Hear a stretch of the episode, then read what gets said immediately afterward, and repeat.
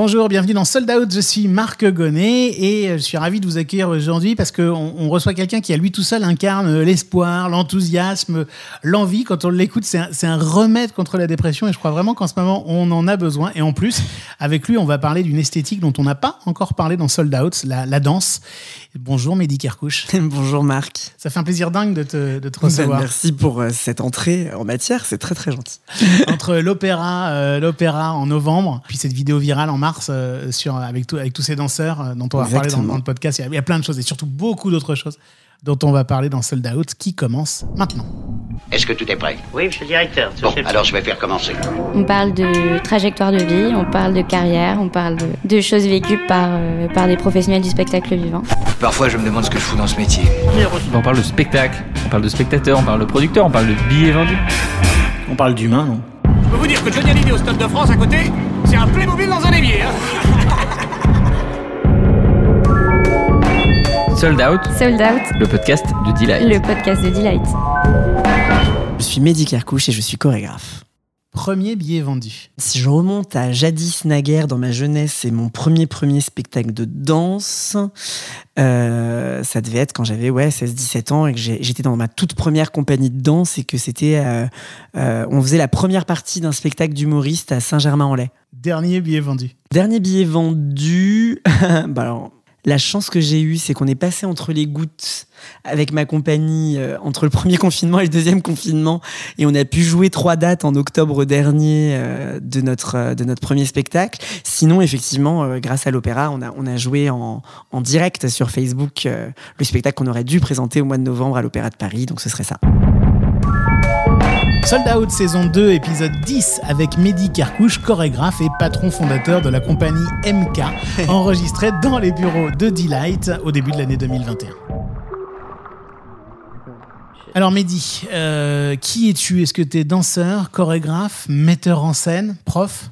Je suis tout ça en même temps. Mais en tout cas, j'ai un vrai plaisir et j'ai une vraie démarche artistique dans tous ces domaines et euh, j'essaye de m'y donner à fond à chaque fois. Pour, pour un peu te présenter, euh, tu as beaucoup, beaucoup travaillé euh, dans l'ombre. Au début, on te, Oui. on- tu, tu étais peut-être moins mise en Ah valeur. non, si, si, j'ai fait, les, j'ai fait les deux en fait. Mais j'ai pas arrêté de jongler entre devant et derrière le plateau. ça, ça a commencé comment? Mon tout premier job, pour le coup, c'était de donner des cours de danse. La, la- à l'époque, j'étais euh, j'étais euh, pris sous l'aile d'une d'une prof de danse euh, qui avait vu un petit talent en moi et qui m'avait dit non, tu vas, tu vas danser, tu vas devenir danseur, donc viens, suis-moi. Et en fait, elle m'a dit challenge, tu vas donner des cours de danse aux enfants. Je lui dis, bah, c'est un peu l'enfer quand t'as 16 ans, euh, 17 ans et que t'es, t'es, speed. En plus, toi, tu rêves tout de suite de travailler avec les grands. T'as pas du tout envie de travailler avec des enfants. Et les enfants, c'est un enfer en termes de, euh, d'énergie, en termes de euh, canaliser l'énergie de- d'un groupe de 8 à 10 ans. C'est, euh, c'est très, très euh, compliqué. Mais c'était ça mon premier défi en tant que prof de danse.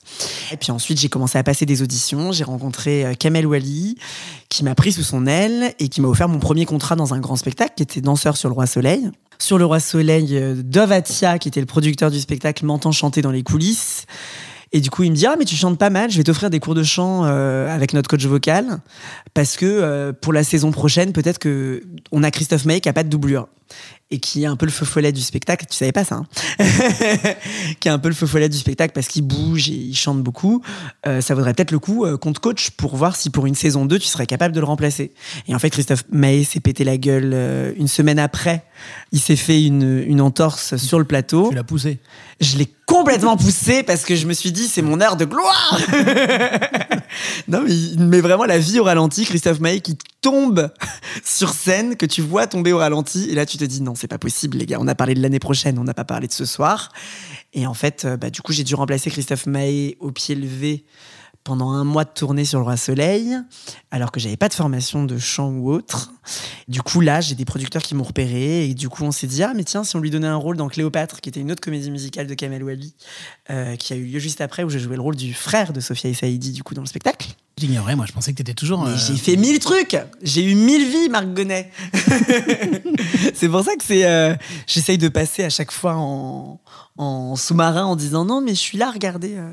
Et parce que parce qu'en plus de ça, en plus d'être sur scène, Oui. Tu étais aussi dans la coulisse, puisque euh, tu, tu chorégraphies, ou tu es assistant chorégraphe euh, ou chorégraphe euh, de, de, de comédie musicale. Moi, je t'ai connu sur Salut les copains, sur Disco, mais tu là, fais aussi pour le Miss coup, France. euh, Exactement, mais du coup, donc moi j'ai eu d'abord, j'ai commencé vraiment en étant sur la scène, en, en travaillant sur ces comédies musicales, sur les spectacles de Kamel, et à côté de ça, je continuais de donner des cours de danse, etc., etc. Et ensuite, euh, bah, c'est Stéphane Jarny qui a fait appel à moi parce que Stéphane Jarny allait signer sa première mise en scène qui s'appelle Salut les copains. Et Stéphane était également chorégraphe à l'époque, mais il s'est très vite rendu compte que euh, c'est impossible euh, de tout faire sur un spectacle. Il faut savoir déléguer pour que les choses se passent bien. Et donc, du coup, il m'a appelé pour ma première mission en tant que chorégraphe. Et après ça, euh, bah, du coup, Stéphane est très fidèle en, amitié et en travail. Et donc, du coup, lui, il est en charge de mettre en scène énormément euh, d'émissions de télévision. Donc, il travaille sur The Voice, les victoires de la musique, les fêtes de la musique, l'Eurovision, plein de choses comme ça. Et en fait, il a commencé à me déléguer des missions sur lesquelles il était de moins en moins présent parce que lui, il a viré sur la mise en scène. Et euh, j'ai enchaîné avec Disco. Et puis ensuite, moi, j'ai commencé à monter mes projets parce que j'en avais un petit peu marre aussi de, de suivre les projets des autres. Et donc, c'est vrai que c'est pas facilement lisible, hein, parce que donc on a parlé de plein de métiers différents Mhm. euh, dans la coulisse et sur scène. On a parlé de euh, bah, plein de débouchés différents, la Mhm. télé, le cinéma, le, le- la, la scène, les défilés aussi. Et puis, pour, rien simplifier, il y a plein d'esthétiques différentes aussi, Mhm. parce que il y a du hip-hop, de la variété, du modern jazz, de l'opéra. Enfin, c'est- Exactement. C'est voilà, c'est- quoi le style Mehdi Kerkouche Je sais pas. non, mais après, moi, j'avais. Par contre, je me suis toujours, toujours, toujours dit que je voulais être un couteau suisse. J'ai toujours voulu être capable de toucher à tous les domaines et d'y apporter euh, une énergie, une présence, quelque chose qui, qui, qui, qui marque. Donc quand j'étais gamin, moi j'étais fan de Michael Jackson, j'étais fan de Janet Jackson, j'étais fan de Madonna, donc c'était des artistes qui dansaient, qui chantaient en même temps. Euh, moi je regardais des films, je regardais des comédies musicales, je regardais des choses où tous les artistes étaient capables de tout faire en même temps. Fred Astaire, il chorégraphiait ses parties dans ses, films. Bob Fosse, qui pour moi est Dieu vivant euh, en termes de mise en scène et de spectacle, pour situer pour vous, c'est euh, un des plus grands metteurs en scène et réalisateurs du siècle dernier. Il a mis en scène Chicago, la comédie musicale, Cabaret, pour lequel il a eu un Oscar, euh, All That Jazz, qui sont. Et lui, c'était le premier metteur en scène chorégraphe. euh, parce qu'il avait euh, ce, ce- soin léché sur l'esthétique, sur euh, euh, le visuel, etc., etc. Ce côté couteau suisse, ce côté j'ai euh, choisi de ne pas choisir. Ouais, parce qu'en fait, après, euh, il y a aussi la folie. Et puis moi, je suis, moi, je suis un peu sanguin, donc en fait, je dis toujours oui et je réfléchis après. Donc du coup, on m'appelle et on me dit Est-ce que tu es prêt à faire une chorégraphie pour l'Opéra de Paris? Je dis Mais grave Et après, je fais Oh merde Je dis Oh merde, parce que, parce que euh, d'abord, je réalise absolument pas la pression, le stress que ça va engendrer, l'envie de bien faire, etc. Je me dis juste que j'ai très envie de le faire et je suis hyper excitée à l'idée d'avoir un nouveau projet et j'y vais à fond et, euh, et on verra ce que ça donnera. Quoi. Et pour l'instant, ça se passe bien. Un, un de tes, un de tes projets où tu as été le plus exposé sur scène, c'est aussi avec Christian the Queen, ça pendant trois ans sur son premier album. C'est ça, tu étais carrément sur scène, Oui. presque tous les soirs, en tout cas très régulièrement, Ouais. et dans le monde entier. Exactement. Euh, ouais, donc c'était une grande chance. Christine, c'est rigolo parce qu'elle est rentrée dans nos vies. Euh, personne ne la connaissait. Non. Héloïse Letizier, à l'époque Exactement, c'était Héloïse et, euh, et c'était très très drôle parce qu'on s'est rencontrés euh, grâce à Marion Motin qui était la chorégraphe euh, de ce premier album qui s'appelle Chaleur humaine. dont on a déjà parlé dans Sold Out, avec Gilles Matana, qui est son, un- son, producteur. Oui, oui, Exactement. absolument. On a déjà parlé dans, les- dans un épisode de la saison dernière. Exactement. Et, et, donc Marion Motin qui a proposé plusieurs profils de danseurs et Christine qui a retenu quatre danseurs pour partir en tournée avec elle. Et c'est très drôle parce que finalement elle a choisi bah, que des potes. donc on est parti en tournée entre potes pendant trois ans. C'était même rigolo parce que c'était pas Christine qui nous embarquait en tournée avec elle, c'était plutôt nous qui embarquions Christine euh, euh, dans la folle virée. Quoi. Donc c'était assez rigolo. Et, euh, et oui, effectivement, on a vécu trois ans de tournée assez folle où on a rencontré Christine et l'album n'était pas encore sorti, donc on mesurait absolument pas l'ampleur que ça pouvait prendre. On avait juste envie que le projet se mène, enfin, se passe bien, parce que musicalement, on trouvait ça cool. T'avais dit oui avant le premier, avant que, avant que le feu ne prenne, quoi, si j'ose On dire. avait dit, mais grave, parce qu'en plus, quand Marion m'avait elle m'a dit, ouais, je vais chorégraphier une artiste, elle s'appelle Christiane Eno Queens. Et je dis, ah, trop bien, il y a trois ans, j'ai acheté son EP. euh, il, y avait, il y avait son premier EP qui était sorti trois ans avant. euh, il y avait quatre titres, dont une première version de Christine, mais qui s'appelait Cripple à l'époque. Et euh, je dis, ah, grave, j'avais, j'avais grave kiffé à l'époque, donc ça peut être rigolo. En fait, moi, ce que je retiens depuis euh, Roy Man Maison jusqu'à Christian the Queen, c'est un foisonnement de dingue, en fait. C'est- plein de choses, plein d'esthétiques, plein de métiers. euh, tu dis oui à tout. Mhm. Et peut-être que le moment où, là, où tu te rends compte aussi de la responsabilité qui commence à peser sur tes épaules, c'est quand tu montes ta propre compagnie en 2017. Non, parce que je pense que euh, là, du coup, je mets les pieds dans le cambouis, effectivement. C'est-à-dire que, par contre, j'ai toujours été, en tant que chorégraphe ou en tant qu'assistant chorégraphe ou en tant que danseur, euh, on m'a toujours aussi missionné énormément de responsabilités administratives. C'est-à-dire que derrière, je gère également le planning de mes danseurs.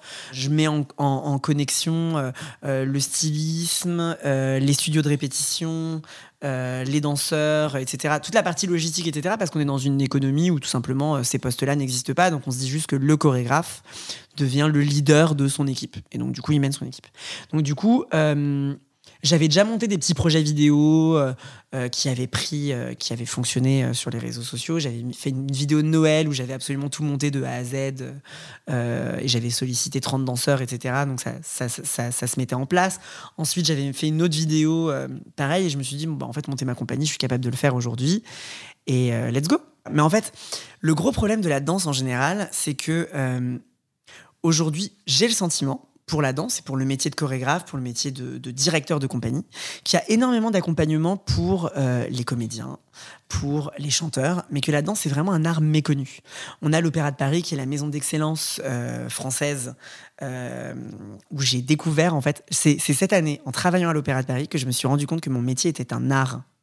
Parce que depuis des années, je vis mon métier, c'est de la débrouille.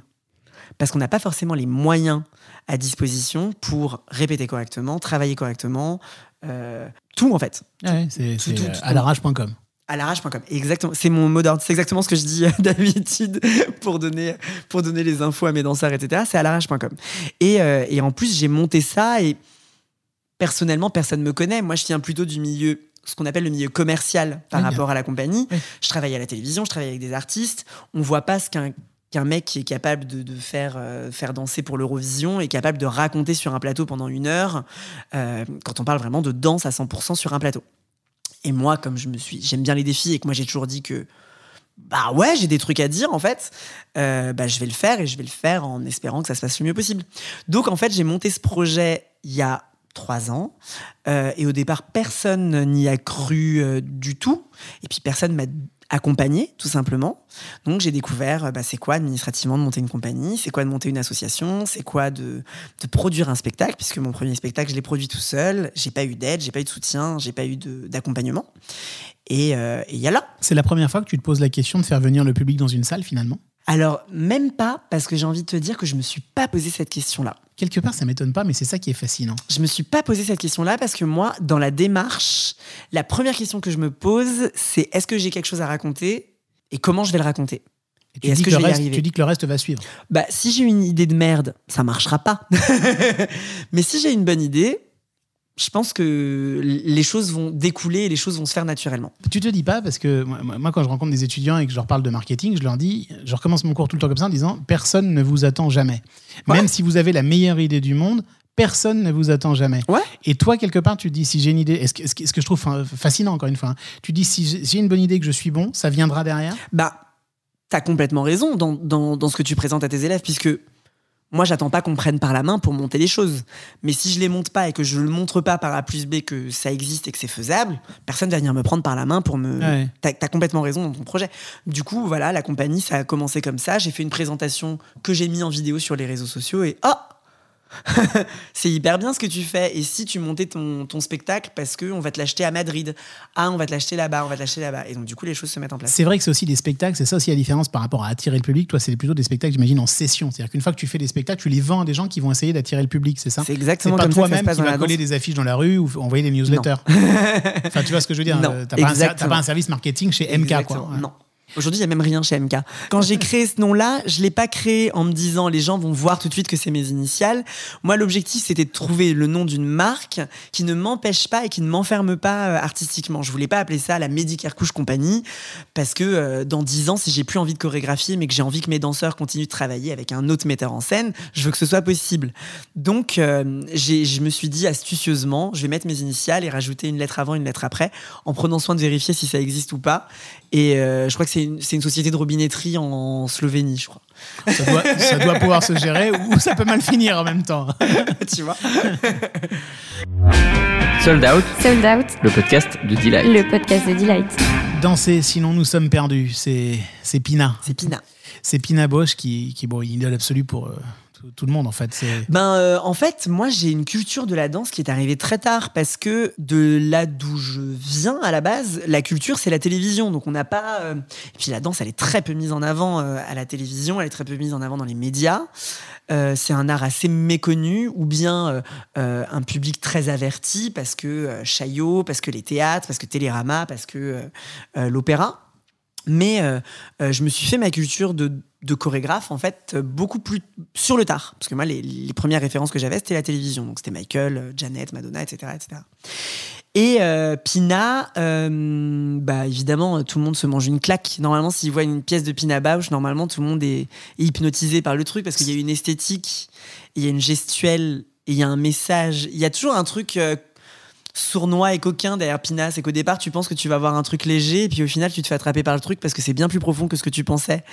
Et elle a cette phrase qui est, qui est ultra connue danser, danser, sinon nous sommes perdus. Et c'était le point de départ de ma création à l'opéra.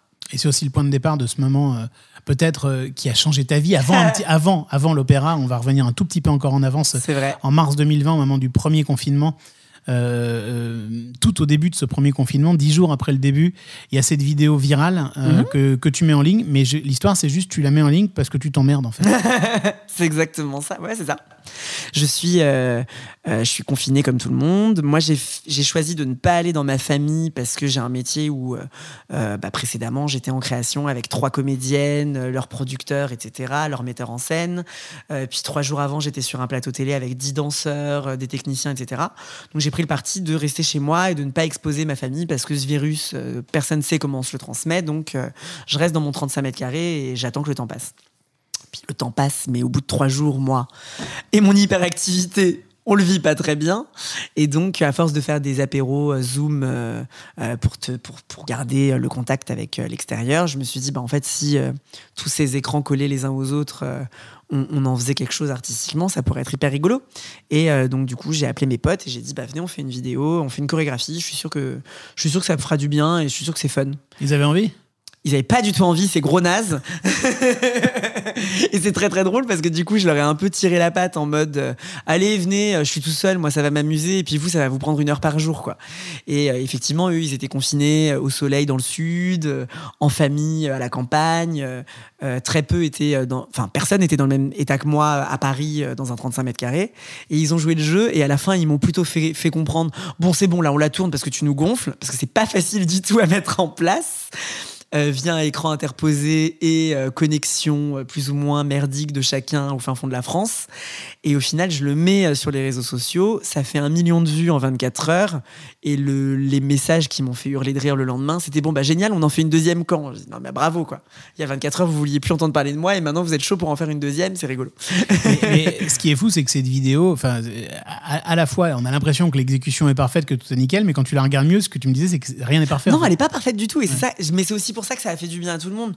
On est au début du confinement. euh, on est dans une période on ne peut plus anxiogène. Je pense qu'on n'a pas vécu plus anxiogène que ça depuis, même si aujourd'hui euh, on en a marre et on est fatigué.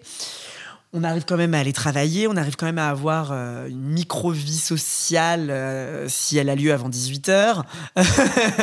donc, euh, donc voilà, on a, vécu le pire, j'ai envie de dire. Mais si tu regardes vraiment l'exécution de cette vidéo, non, elle n'est pas parfaite, mais c'est aussi pour ça que ça a fait du bien, c'est que tu la regardes.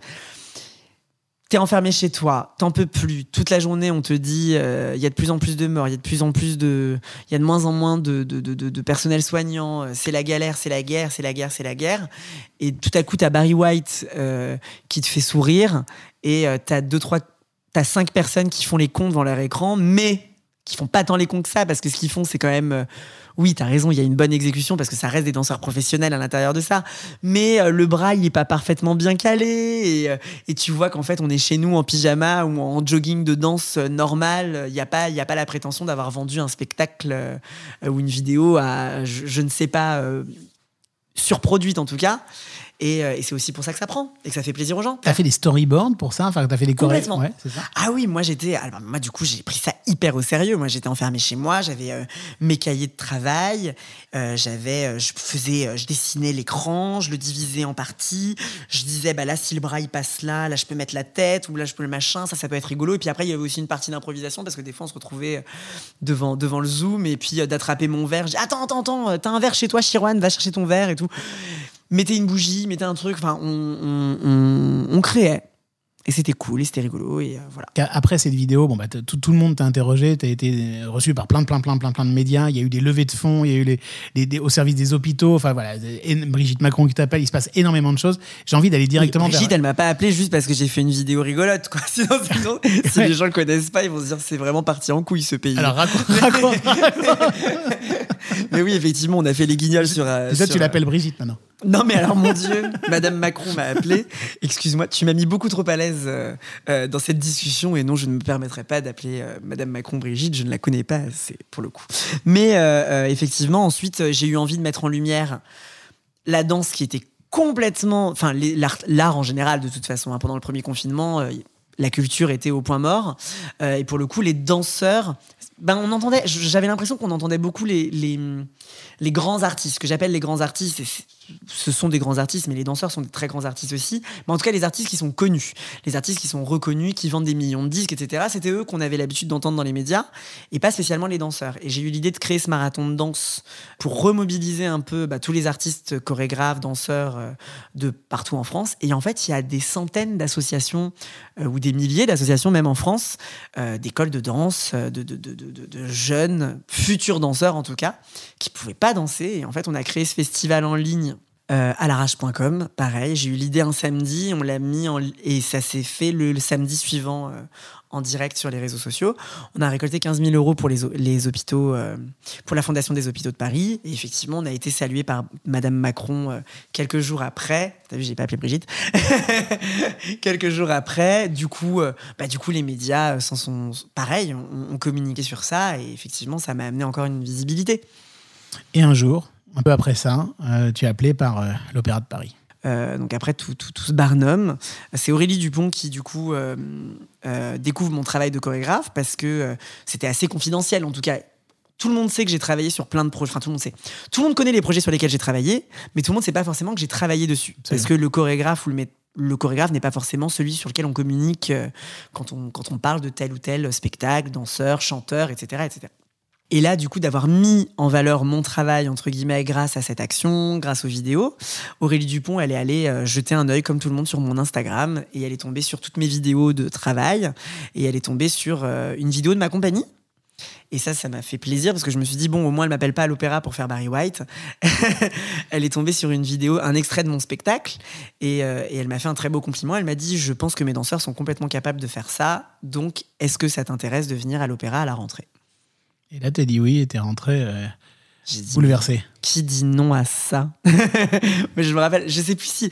Je lui ai dit, euh, euh, mais qu'est-ce que vous voulez que je réponde à ça Ou mais qui, qui dit non à ça? J'ai dit, euh, j'ai dû dire les deux phrases, mais je dis, mais évidemment que je viens avec grand plaisir. Merci si vous pensez que je suis capable de le faire. Ben, à moi de vous prouver que vous aviez raison, quoi. Et elle a pris un gros pari parce que pour le coup, c'est une soirée partagée avec trois autres chorégraphes contemporains établis. Euh, Sidi Larbi Cherkaoui, qui est un très grand chorégraphe belge, Damien Jallet également, et euh, Tess Volker, qui elle, pour le coup, gros pari également, parce que c'est une jeune danseuse de 24 ans euh, qui fait partie d'une, par contre, d'une des plus grandes compagnies de danse contemporaine au monde, euh, et moi. Et donc, du coup, Aurélie Dupont, bah, elle a eu, voilà, elle a eu l'audace de, de, de- mélanger ces personnes-là et d'offrir un spectacle à l'Opéra de Paris. Moi, ce qui me sidère dans cette histoire, en fait, c'est un truc dont on parle assez peu, au fond, c'est le, le- peu de temps que tu as pour créer quelque chose euh, entre le moment où elle te le propose et le moment où le spectacle était censé se dérouler début novembre. Mais moi, je suis bon dans ça. Je sais que ma force, c'est de réagir dans l'urgence. Et, euh, et déjà parce que souvent dans les projets sur lesquels je travaille, il y a très peu de temps de répétition, euh, où on m'appelle en général et on me dit, bah, il y a une émission de télé, mais c'est la semaine prochaine.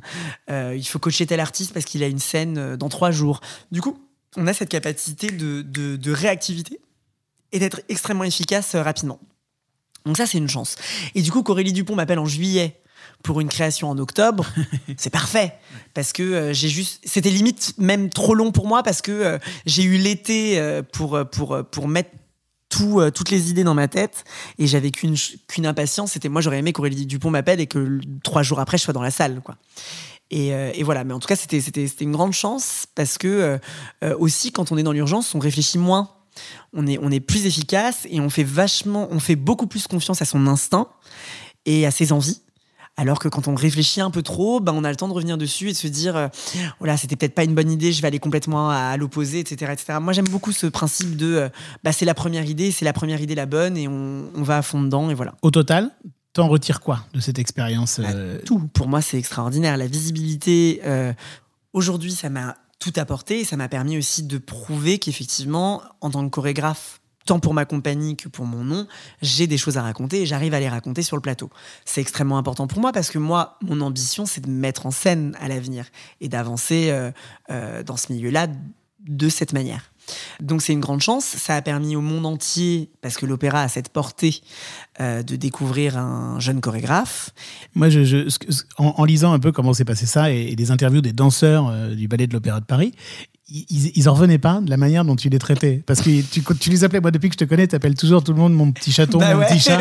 Et tu les appelais comme ça, en fait. Mais je les appelle grave mes petits chats, mais parce qu'il n'y a pas de barrière, parce que ça reste des danseurs. Et ça m'a fait du bien aussi parce que je suis arrivée là-bas en me mettant énormément de pression, en me disant euh, waouh, ils sont là-bas, c'est hyper institutionnalisé. Moi, je viens pas de là du tout. J'ai commencé la danse dans une MJC. euh, c'est un milieu inconnu quoi. Et en fait je suis rentrée là-dedans et le premier jour je me suis rendu compte que ben c'était des gens très simples que tous mes danseurs étaient vraiment des petits chats euh, qu'il y en a pas un qui danse pareil en vrai. Là où quand tu regardes une pièce de l'opéra t'imagines tout de suite le lac des cygnes et ils sont tous habillés pareil.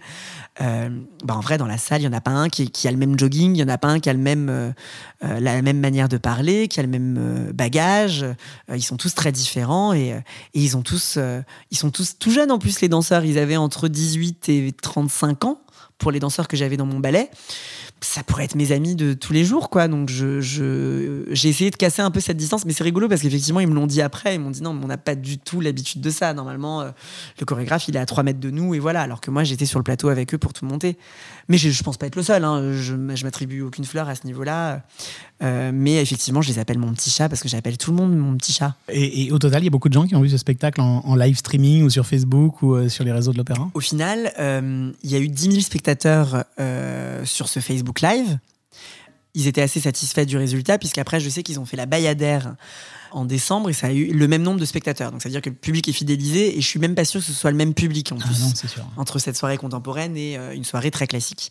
Et euh, en tout cas, suffisamment pour leur donner l'envie de continuer et d'ouvrir leur propre plateforme. Donc, je pense que ouais, pour eux, c'est un succès. Vachement malin, cela dit, quand même, d'avoir fait ça, parce qu'il il voulait, avec ce, ce programme qui était sans doute destiné à un plus jeune public ou plus moderne, peut-être que certains spectateurs de l'opéra, c'était l'occasion pour eux aussi, euh, grâce à ce contenu-là, d'aller tester des trucs avec Facebook. Exactement. En payant, c'est quand même génial. hein, Exactement, donc ils l'ont mis en place et puis ça a amené euh, pour eux aujourd'hui ils ont ouvert leur plateforme, euh, ils ont ouvert leur plateforme euh, l'opéra chez soi où euh, ils offrent les enfin ils offrent une, les vidéos à la demande de leur spectacle et certaines prestations en direct parce que ils ont cette chance à l'Opéra de Paris, ils continuent de répéter, ils continuent de monter les spectacles dans l'espoir, ils suivent la programmation qui était prévue cette année. Sold Out. Sold Out, le podcast de Delight. Dans l'équipe de Delight, il y a une jeune fille qui s'appelle Lisa, qui danse beaucoup toute la semaine. Et n'en peut plus de pas réussir à danser, de pas aller dans les studios. Qu'est-ce qu'on dit à Lisa et qu'est-ce qu'on dit à toutes les jeunes filles comme Lisa? Hum, de continuer de trouver le moyen de kiffer et de danser malgré tout, même si c'est chez soi, même si c'est euh, enfermé dans sa chambre, même si c'est avec un casque, mais euh, de, de surtout pas arrêter et de surtout pas lâcher l'affaire parce que ça va rouvrir et parce qu'on va reprendre. On ne sait pas quand, mais ça va arriver. Et d'y croire grave, parce que euh, on- tout le monde danse et tout le monde danse tout le temps, donc il n'y a pas de raison que ça, ça ne reprenne pas un jour. Mais est-ce que, alors c'est vraiment une question de novice, hein, mais c'était d'ailleurs une question que je voulais te poser. Tu- je crois qu'une des raisons pour lesquelles aussi tu as créé cette compagnie, c'est parce que tu voulais choisir tout, vraiment les choses. Enfin, tu, tu voulais pas voulais dépendre de quelqu'un d'autre et t'exprimer. En fait, c'était, c'était, en tant que chorégraphe, j'ai toujours été au service d'un metteur en scène. Voilà. J'ai toujours eu euh, une commande. C'est-à-dire qu'on m'appelle et on me dit voilà, le thème c'est le disco. Et donc, qu'est-ce qu'on en fait? Et là, j'avais juste envie de dire bah, c'est moi qui impose le thème et qu'est-ce que je suis capable de faire là-dedans? Mais par contre, t'as pas envie d'aller jusqu'à te dire, bah, j'ai maîtrisé toute la chaîne de la diffusion, la Mais production. veux pas de ça, je t'en veux suis pas. artiste. C'est ça, c'est ça, ça c'est intéressant. Moi, je suis devenu producteur malgré moi. Et, euh, euh, et tant mieux parce que du coup, j'ai appris énormément et aujourd'hui, je sais gérer ma compagnie. Je gère ma compagnie administrativement de A à Z depuis trois ans. Les embauches, euh, les théâtres, euh, les dossiers, euh, tout ça, l'URSSAF, les machins, tout ça. Maintenant, du coup, j'ai fait une formation accélérée, euh, sans mentor ni rien, mais du coup, j'ai roulé ma bosse du coup de ce côté-là. Personnellement, je me considère comme un artiste. Je prends énormément de plaisir à réunir tous les corps de métier qui vont mettre en scène, qui vont m'aider à mettre en scène en tout cas ce projet. Donc d'appeler mon éclairagiste parce que j'ai confiance en lui pour tel projet, je sais que ça va être le bon. D'aller euh, chercher mes danseurs parce que tel et tel et tel artiste sur le plateau, ça va être super. J'ai cette démarche artistique. Mais par contre, moi, euh, ça me gonfle de, de devoir réunir les coordonnées sociales de tout le monde pour pouvoir les communiquer euh, à la comptable, de machin, de tout ça, ça me gonfle. Je suis un artiste. Je suis un producteur malgré moi. J'y ai pris énormément de plaisir parce que c'est extrêmement gratifiant de monter un projet et de le voir se mettre en place et que ça fonctionne. Là, au moins, tu dis, OK, j'en ai bavé, j'ai fait des choses dont je ne pensais pas être capable, mais bravo gars, euh, tu l'as fait. Mais à côté de ça, euh, euh, moi, dans le futur, je prie pour que, pour lâcher prise sur ce côté-là, qui pour moi est assez anxiogène, parce que je suis un artiste et qu'en vrai, je veux juste continuer de rêver et de mettre en place mes rêves, quoi. Il y a encore des rêves? Je rêve exactement comme je viens de te dire de me déléguer, de, de, de- de lâcher cette partie production euh, à quelqu'un qui, qui a envie de croire en ce projet et de l'accompagner. Ça, ce serait, un, ce serait un super truc. Sachant que les dates sont déjà signées. Donc vraiment, il viendrait euh, sans avoir grand chose à faire. Juste de croire au projet. Donc il y a déjà cette première partie-là. Et puis après, effectivement, euh, grâce à cette exposition, j'ai rencontré énormément de personnes qui, qui ont envie de travailler avec moi. Donc je continue de, d'avancer là-dedans. Mais là, pour le coup, je le garde pour moi parce que, euh, parce que je suis superstitieux. Merci beaucoup, Mehdi. Merci Marc, merci à toi. Oh, qu'est-ce que j'ai parlé Oh, Mon Dieu. C'était trop cool. Vous ne le savez pas, mais il y aura un gros montage parce qu'il a 14 heures de rush. non, merci à toi pour cette invitation. Merci beaucoup. À bientôt, ciao.